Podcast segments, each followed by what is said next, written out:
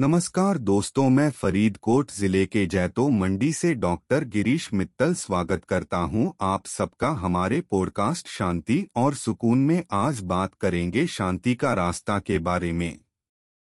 आज के इस एपिसोड में हम इस बात पर ध्यान केंद्रित करेंगे कि शांति का मतलब क्या होता है और हम इस शांति को अपने जीवन में कैसे लाने की कोशिश कर सकते हैं। प्रत्येक व्यक्ति की ज़िंदगी में समस्याएँ होती हैं। कुछ लोगों को ये समस्याएँ अधिक समय तक परेशान करती हैं, जबकि अन्य लोग कुछ ही समय में उनका समाधान निकाल लेते हैं। ये सभी बातें आम जीवन के हिस्से हैं।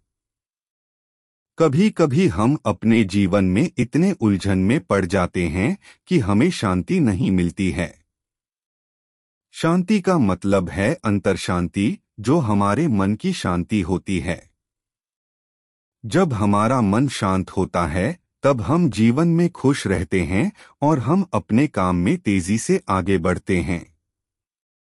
शांति के लिए हमें अपने मन को शुद्ध करना पड़ता है। अब सवाल उठता है कि हम अपने मन को शुद्ध कैसे कर सकते हैं? इसके लिए बहुत सारे तरीके होते हैं, जो हमें अपने जीवन में उपयोग में लाने चाहिए।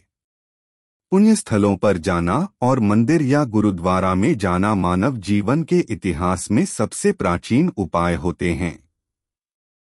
जब हम इन स्थलों पर जाते हैं तो हमारा मन आत्मीय शक्तियों से भर जाता है और हमारी आत्मा की शांति होती है।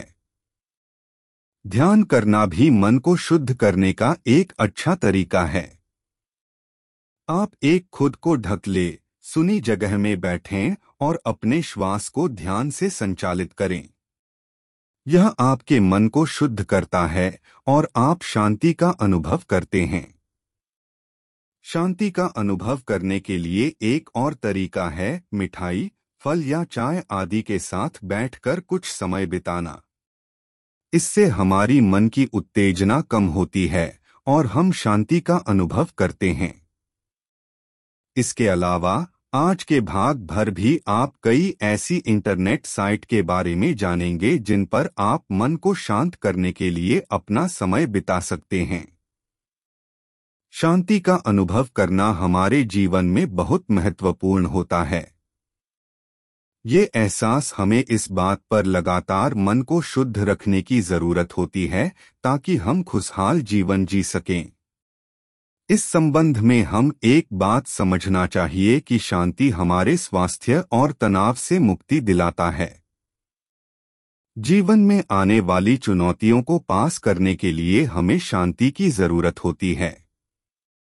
इस पॉडकास्ट के इस एपिसोड में आपने शांति का अनुभव करने की कुछ आसान तकनीकों के बारे में जाना हम उम्मीद करते हैं कि आपने ये सभी तकनीकों को अपने जीवन में उपयोग में लाया होगा इसी शांति के साथ क्यों न बढ़े आगे और अपने जीवन को अधिक सुखद और खुशहाल बनाएँ। इसके साथ ही हम आपको बधाई देना चाहते हैं और यह आशा करते हैं कि आपने हमारी नई पॉडकास्ट एपिसोड का आनंद लिया होगा। अगली बार फिर से हमारी नई पॉडकास्ट सुनिए। आप सबको मेरा पॉडकास्ट सुनने के लिए धन्यवाद और जय हिंद।